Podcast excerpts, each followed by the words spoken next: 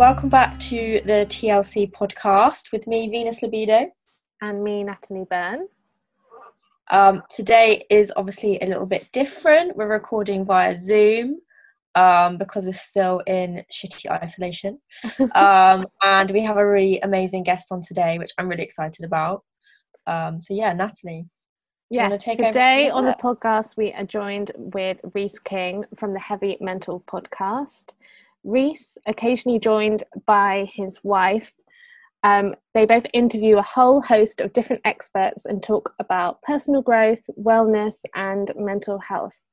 Rhys, Rhys's podcast has particularly helped me through this self isolation situation. Um, so I think it's perfect timing to have you as a guest during this time on our podcast. Uh, welcome, Rhys. It's great, to, great, yeah, to, great, great to have you here. I didn't mess it up. I got it like right to the end. it's awesome to chat. Uh, thanks so much for having me on. I really love both your work, so and the podcast. So it's really cool to chat to you both.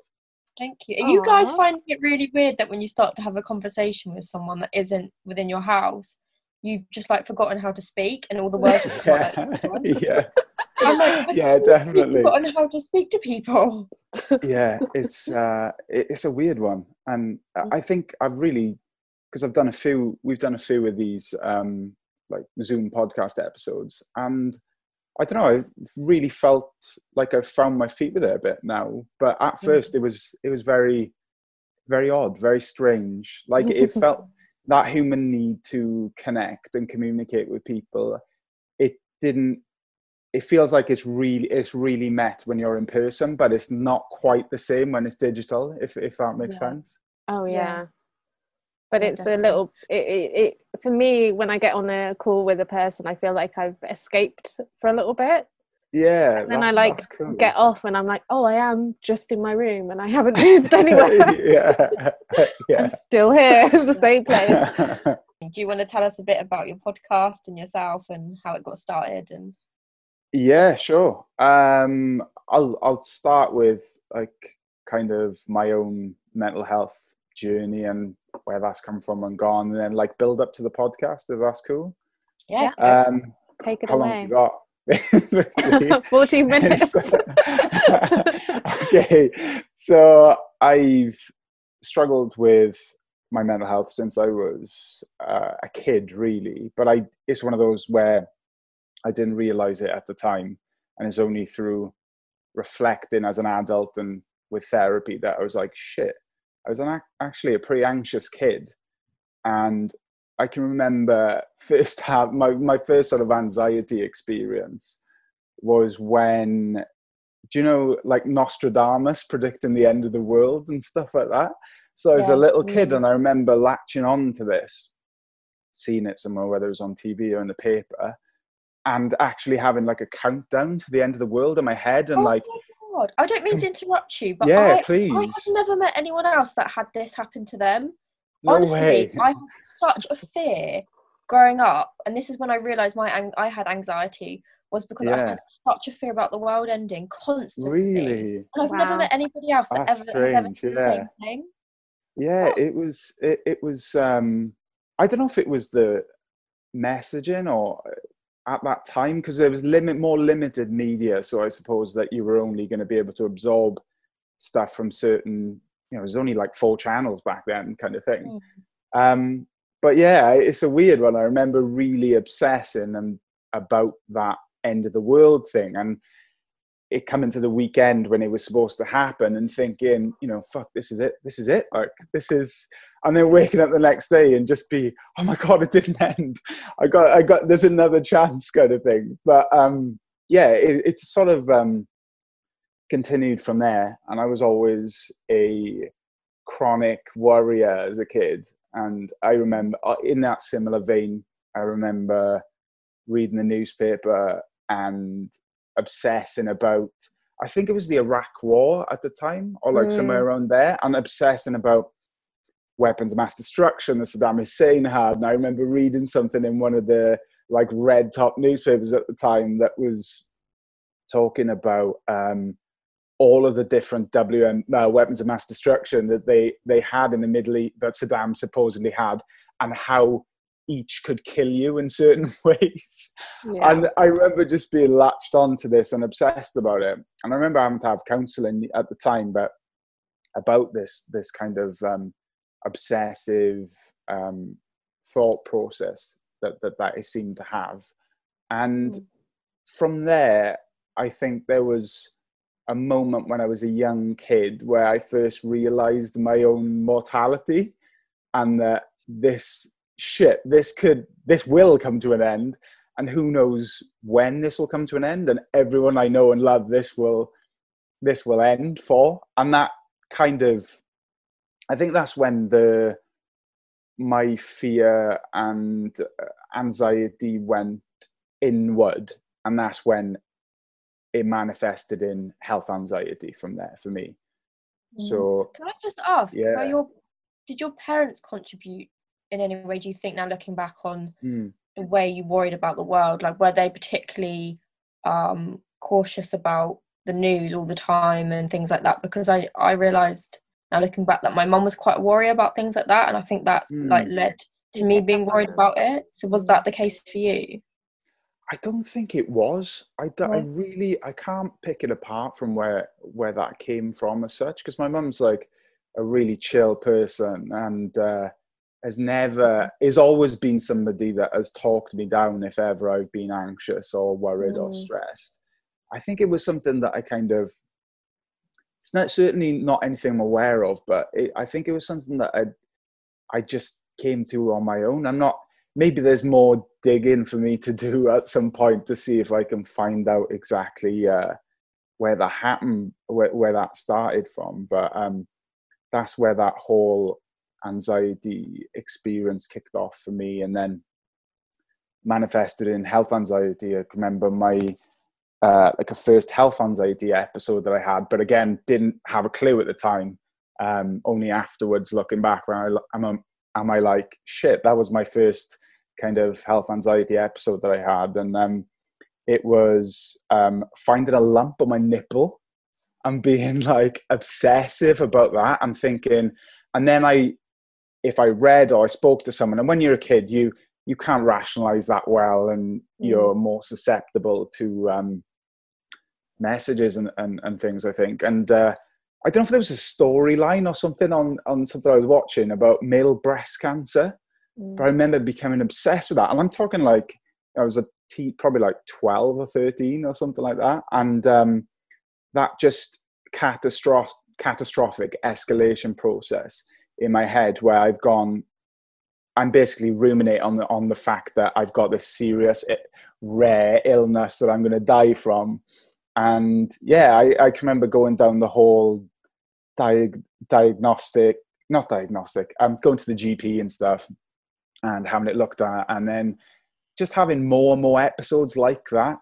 So the the lump thing has the lump obsessions have been a thing through the years, um, through various different times. But um, I think uh, I think it's come it's, it's come up in all all sorts of different ways, to be honest. And it with the health anxiety, it tends to be something that pops up every now and again. Like like I mentioned, it being episodic. It's like normally when I'm run down or in a vulnerable physical state, like hangover, sleep deprived, or or whatever. That that initial intrusive thought finds its way in. Mm. Yeah, you're like the I think one of the the first people I really heard talk about um, health anxiety. How mm. would you describe it to someone that's doesn't really know what it is or um yeah, yeah. it's like um an an unhealthy obsession about your health really ironically yeah. it's kind of um you it's unlike anything i've ever experienced well i have experienced it before but in comparison to anything else i think it's at the worst end of the anxiety spectrum for me personally and what I felt through other experiences. The mm. most ill that I've ever made myself, and I say made myself through through my own thoughts. I'm really big on how your thoughts can make you physically ill. Yeah. And um, I had a, an episode a couple of years back, health anxiety wise, where um, it was a um, a bow- bowel cancer obsession that I had at the time, where I'd gone out um, on a night out and was out until like 6 a.m. drinking. I was hangover, really dehydrated. Woke up the next day, went to the toilet, looked in the pan, there was blood, and then my I didn't have my rational brain to be able to think, um, oh, that's completely normal. You're dehydrated. You've been out all night. You know, whatever. That's that's to be expected. My escalation process. I'm in that vulnerable physical state, and I think, fuck, I'm dying. I, there's something wrong here. So I jump onto Google and type in blood in poo, and then next thing you know, it's like warning: the signs of bowel cancer, and like all this stuff, and I'm like, fuck. And then that little thought gets in, and because you're not in your, I say, right mind, or you're not in the healthiest position, you can't rationalize the mm. thought, and it just it just escalates. I, I I use like a visual analogy of the cart, like um, a roller coaster cart uh, leaving a station. Like so, when you you get that thought, it's like don't let the cart leave the station because if the roller coaster leaves the station, you're off on the anxiety roller coaster, mm. and you don't know how long you're going to be on it for mm, and how yeah. bad it's going to be. Um, but yeah, it, that was a time where I did leave, let the cart leave the station, and I wasn't able to talk myself down, and it just got worse and worse and worse. And then I had my first panic attack and that was no fun whatsoever. And yeah, it just it went on for months and months and months that particular episode. And as it was ending, I think I just had the realization where I was like, I can't ever let myself get into this situation again. Yeah. And um, yeah especially with the panic attacks that was a unique experience that i'd you know that is a hell. Like it's i'd never been able to up until that point so this is back in i think it's 2016 um, i'd never been able to relate to people when they said they had panic attacks. And i always remember um, my dad's partner at the time having a panic attack in a house party and just thinking oh, she's just kind of hyperventilating into a paper bag. Like, just calm down, everything will be okay, and that kind of thing. But mm. when it happens to you and that doom transcend, like, all of the life leaves your body, and you just feel that like numbness in your hands and your um, feet, it, and you, and you just think you're going to die, and uh, it's that awful, awful, awful feeling that comes over you. But yeah, I think um, after that experience where it was so bad, I was like, I've got to try and look out for myself and see where what triggers there are and how I can protect myself from this kind of thing happening again. Mm. Oh my god, I recognize when you talked about panic attacks. I haven't had one in like over a year, but mm. I used to get them all the time. And and it's you're right, like it's it's completely uncontrollable when you're when you're go when you're falling down yeah. that and you do i mine felt like i was dying i, felt, I was convinced i was dying every time i had a yeah. panic attack um, you don't know what that feel you can't describe that feeling can you if if if yeah. to somebody you just it's a unique sensation that you it is the closest thing you can sort of link to feeling as though you're going to die mm. yeah it's, it's i wouldn't wish it on anyone um oh. No. Yeah. Um, what was there in a, a particular thing that happened to make you want to do the podcast? Yeah. So I think having had experiences with mental health for most of my life, I think we I'd wanted basically I'd wanted to start a podcast since maybe I don't know like 2015 and I shut out basically through fear.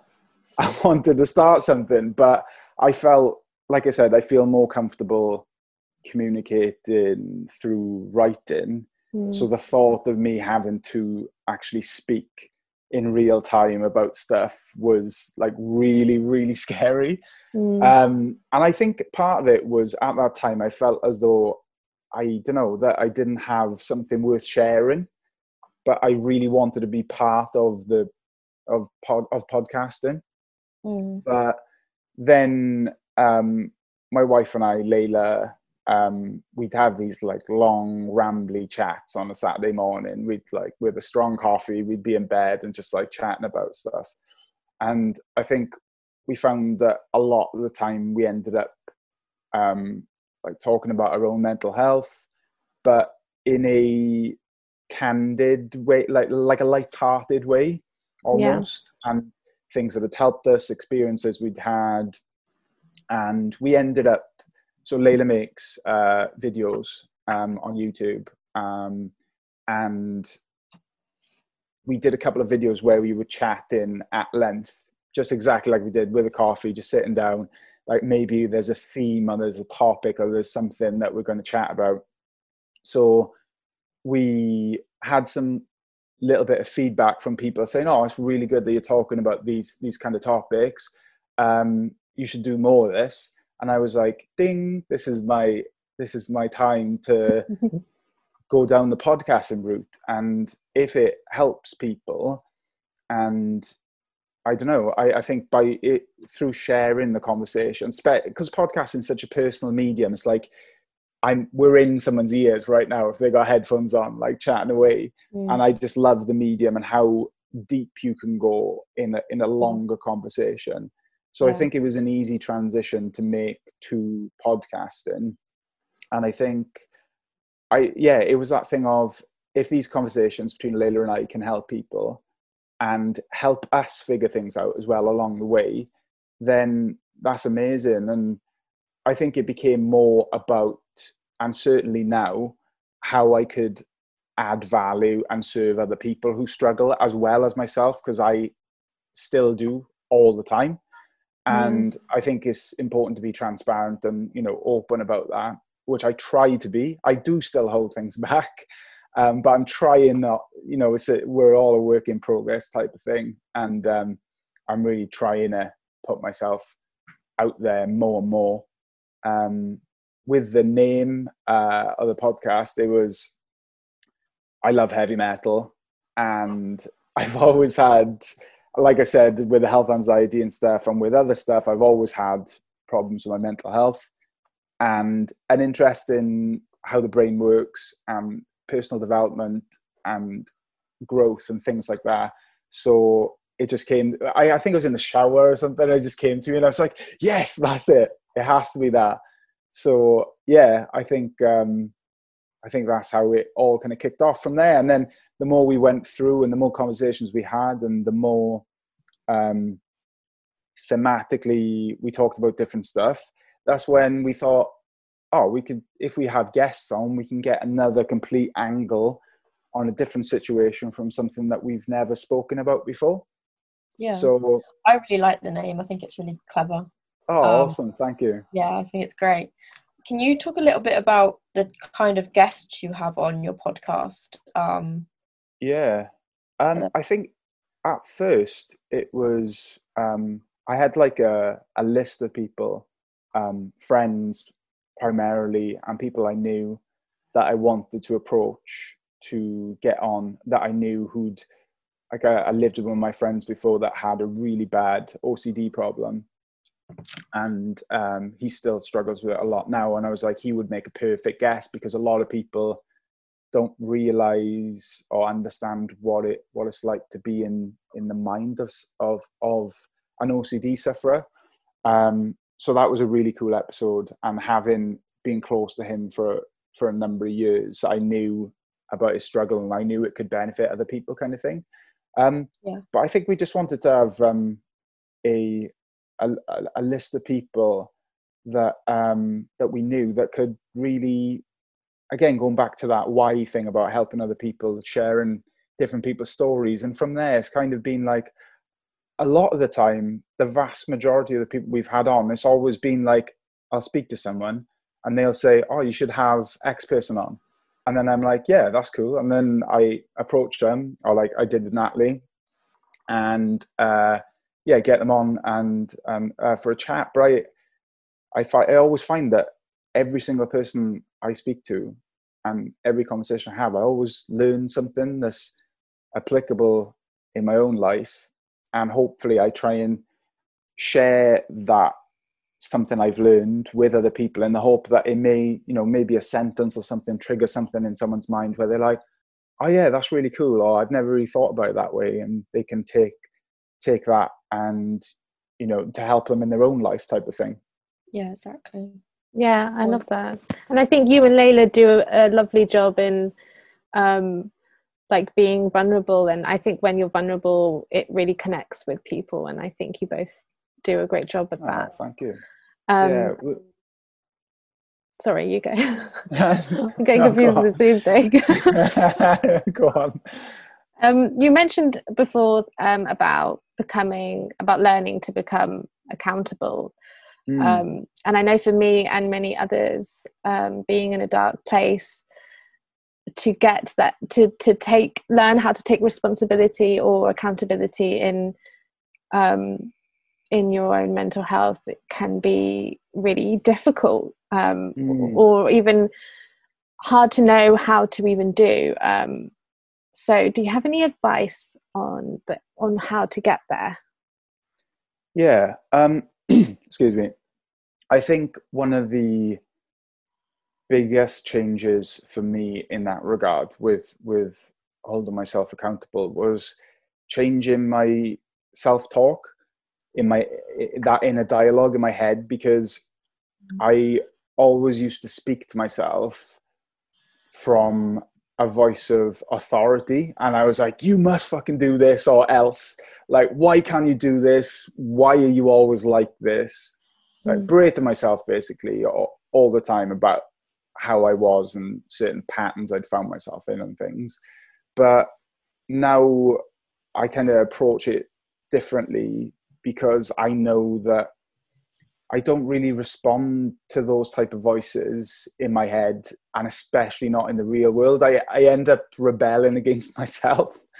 So I was like, right, I have to change how I speak to myself. And I know it sounds a bit cliche, but it was a voice, I had to change it to a voice of love and support, mm. like how I would speak to a friend or a family member and just be um, kind kinder to myself really and yeah.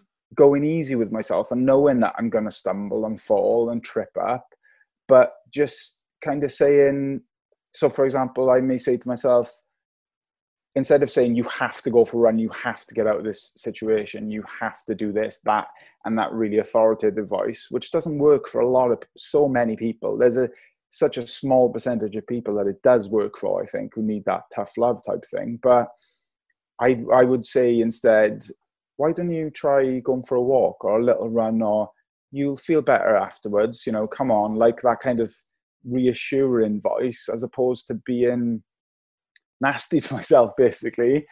But it took a hell of a long time to learn that I was even like that in my own head. Yeah, I totally can resonate with that. I mean, since the well since I can remember like having voices mm. excuse me having voices in your head um, and then those voices not necessarily being uplifting or positive um, you know words coming back at you. And realize like that for many years just being the bane of my life and why can I not close these voices down and why are they so mean to me and how can I stop this? Um, I totally can get you with that. And learning to change the way you hear them and what they're saying is such a journey in itself yeah. um you can totally get that and then also like just hearing other people talk about the fact that you know these voices in their head don't say nice things to them mm. for many years i thought i was crazy and i didn't tell anybody because i thought someone was going to you know put me in a mental institution yeah. um for the fact that i said i could hear voices because you know growing up when you watch things like that in in movies um it's not seen as like a positive thing or something you can work mm. on it's always seen as like okay there's something seriously wrong with you let's um let's uh, put you away but yeah. um, it's really nice to hear other people saying these things and i hope that you know if we have lot young listeners listening to this and feel ashamed or alone or scared that they can hear um, voices as well and voices that don't tell them nice things about themselves or put them down then that they can realize that you can work on this um, mm. and you can change the voices and what they're saying um, but that being said uh, you know obviously mental health awareness week is coming up next month mm. um, what sort of things will you be doing to like spread awareness and do you have anything special lined up or any advice for yourself ready for that yeah i think i think that's a good reminder um, for me because i completely didn't realize that my calendar um, that i've added like specific dates to for like mm. um, particular days and stuff in relation to mental health it's in my work calendar that I don't have access to. So we've been trying to release an episode um, every week during the kind of lockdown period. And I've got a little backlog of episodes to come out. Um, but I think it's just important to try and be um, just open and vulnerable with it's the hardest thing and i still really struggle with it now but i think again touching on that focus of why I'm doing the podcast, again, it's it's not for excuse me any financial benefit or anything like that. It's purely just it feels really really good to connect with people and to um, have mess like DMs and stuff about people who've listened to certain things that um, maybe a guest has said or or something that I've shared that has resonated with someone and going back to that why of um, wanting to add value and help other people in any way that I can. It just feels the, like the really right thing for me to do. And I think with something like Mental Health Awareness Week, it brings people in who may not necessarily be, it gives them a little opportunity for people who may not necessarily be as open as, you know, us three, for example. Mm. And it gives them an an excuse almost to think, oh, I've seen a lot of other people sharing certain stories about different things, and it's really inspired me to kind of want to do even share just a tiny bit of what's inside me and put it out there.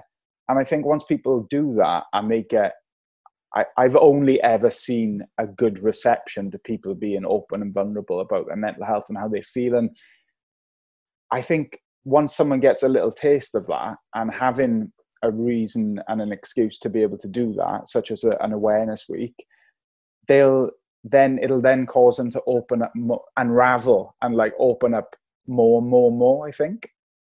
Yeah. Yeah. Yeah, it's nice to see people on on mental health kind of um, dates. People who don't like have that as their brand doing something yeah. on mental health. I think is really it is the most exciting part of it. Um, and on that, do you think there has been any progression around men's mental health and like men talking about mental health? Yeah, I, I think there's there's there's definitely been a progression, but I still feel like there's a long, a really long way to go. Um, mm. I think because I'm relatively open or I aim to be open about my own mental health and experiences. I think that oh everyone every other guy must be like me like mm. inside and you realize that when you speak to some people that they are very closed off and cage their feelings uh, men in particular and i know i it's, it's fucking hard like I, I know it's hard i remember um when I was a kid being bombarded with images of strong men, you know, boys don't cry, that kind of thing. And mm.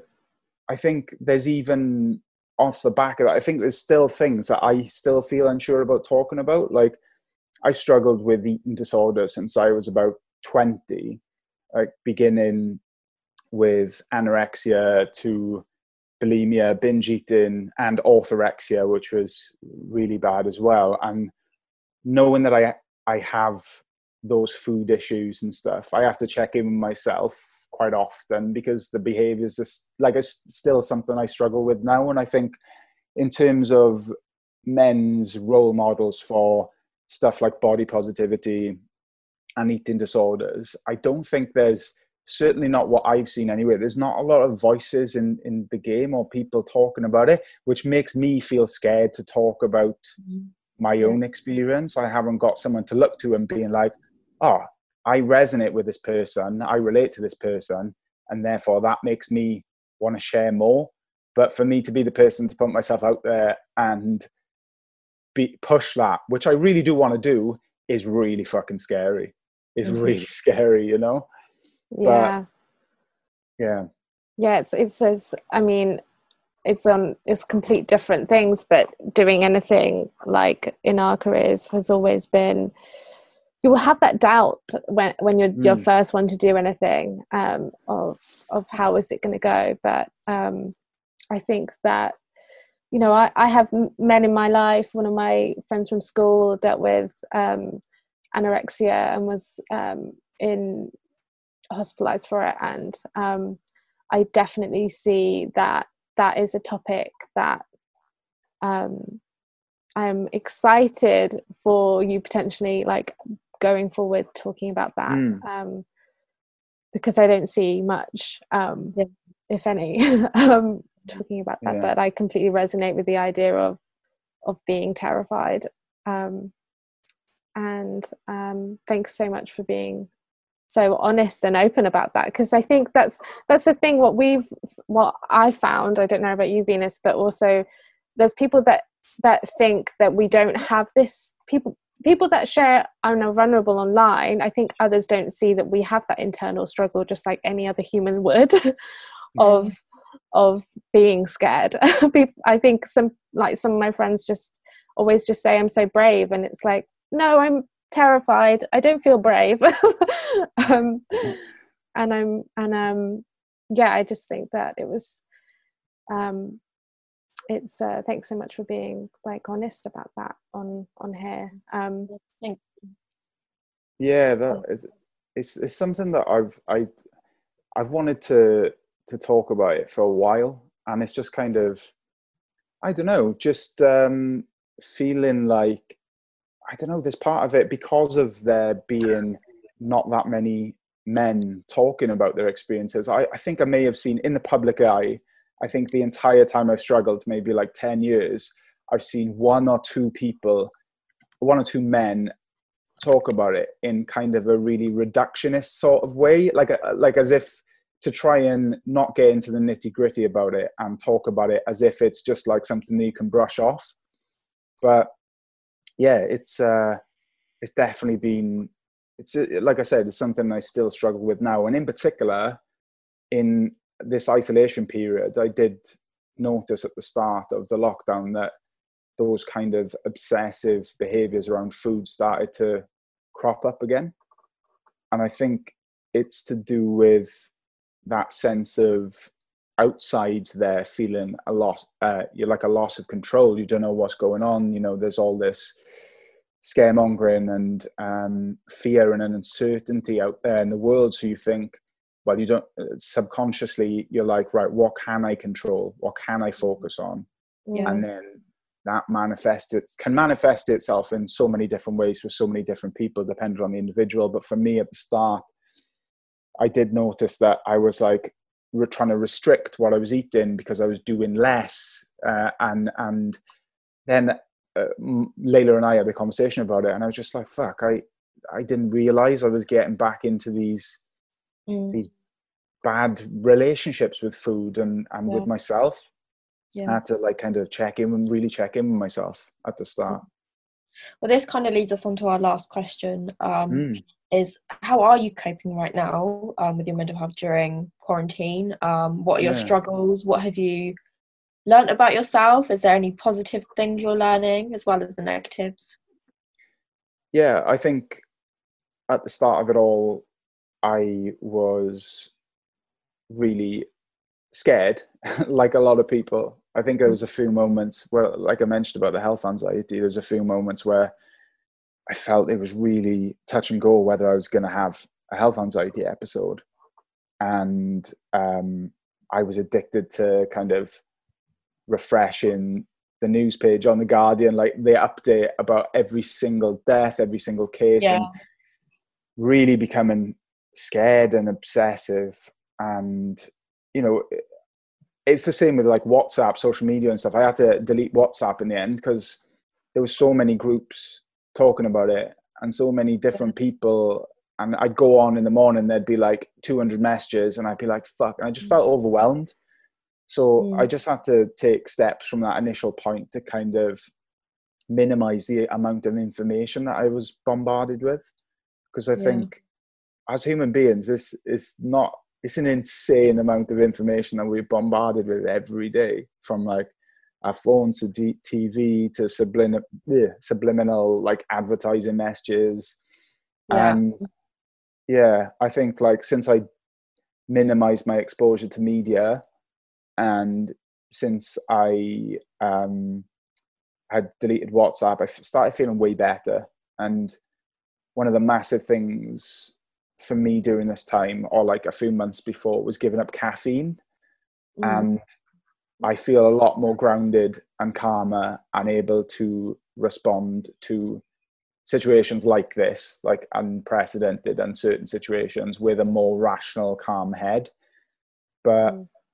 i started to get into a groove with it all now and i think um well, i wouldn't say i'm enjoying it like because that, that that's but you know i quite like that we i quite like that there's been this reflective time on and a mm-hmm. slowing down and, mm. a, and a chance to be introspective and reflective and really focus on the things that matter to you and like a lot of the things that you put in such high priority and worried about you actually get a time to think about it like this and you're like fucking hell that that's meaningless that doesn't mean anything yeah. in the grand scheme of things you know yeah exactly. I feel i feel you on that.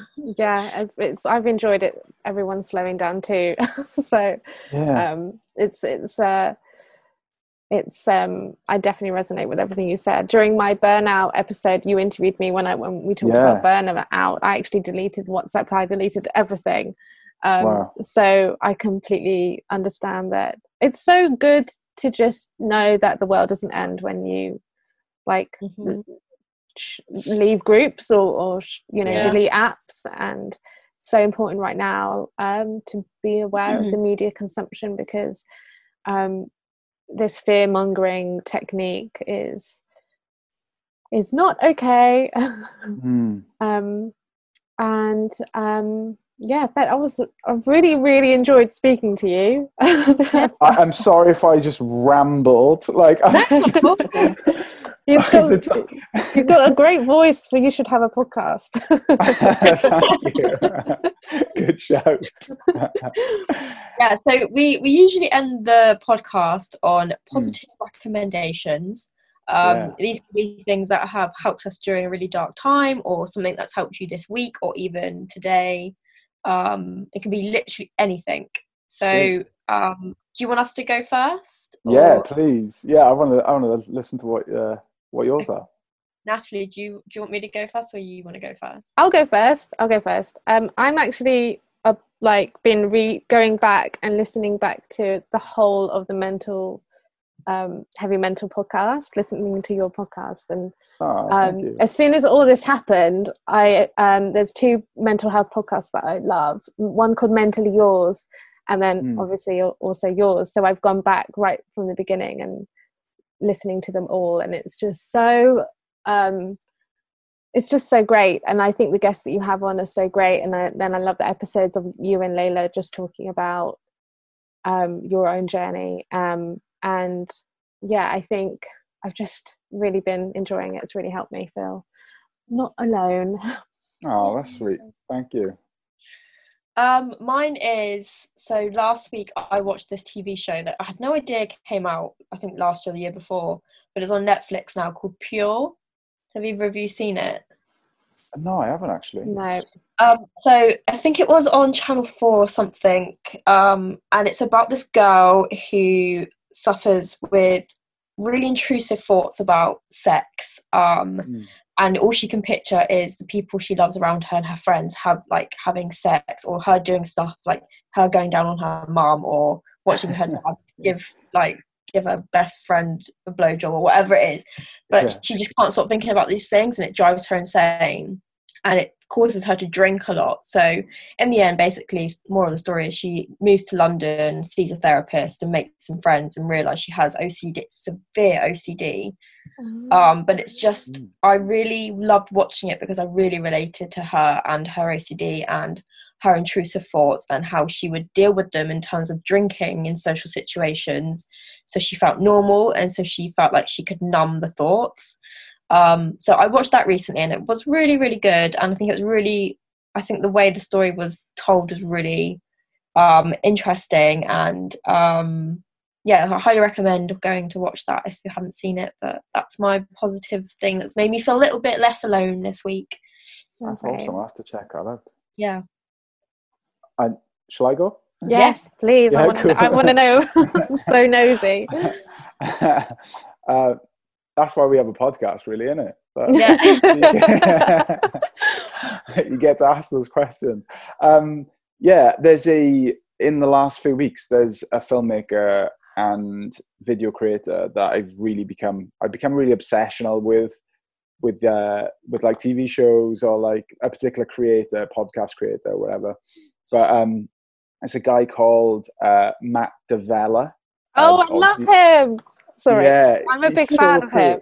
He's great. Yeah, he's awesome. He does these like um, YouTube videos about productivity and personal development, and he, he sets himself challenges, and he like he went um, he'll do like a 30 day i think for an entire year he did a challenge every month and whether it was 30 days of meditation 30 days of breath work and but he doesn't take himself too seriously, which is something I love, and I really re- resonate with that. And he he was one of I, I, he was an inspiration for a project I'm trying to do something similar with now.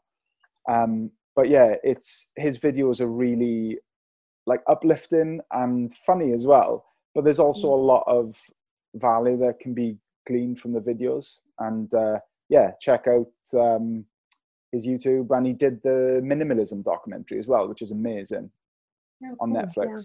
Great. Well, we'll include okay. everything in the in the description and also all the recommendations. Um, and where can people um, find you as well? Oh yeah, cool. Um, so on Instagram, we're at the Heavy Mental Podcast, mm-hmm. and we're on iTunes or Apple Podcast and Spotify as well and yeah, I think uh, that should cover it. Oh, and you're also doing um, the project that I'll oh, yeah. also link in the description as well. Oh, cool. Link in yeah. the show notes. That's it's just um, yeah, it's just my own personal journey with with mental health. So it's um, kind of in conjunction with the podcast, but um, yeah, uh, the, at the Heavy Mental Project. Oh, cool! Yeah, amazing. Well, thank you so much for coming on. It's been thank, so thank you so much. It's been lovely thank to speak you. to you. It's been so you nice. Too. Thanks so much. And uh, yes. uh, see you on the internet. yes, indeed. thank, thank, you so you much, Rhys. Bye. Bye.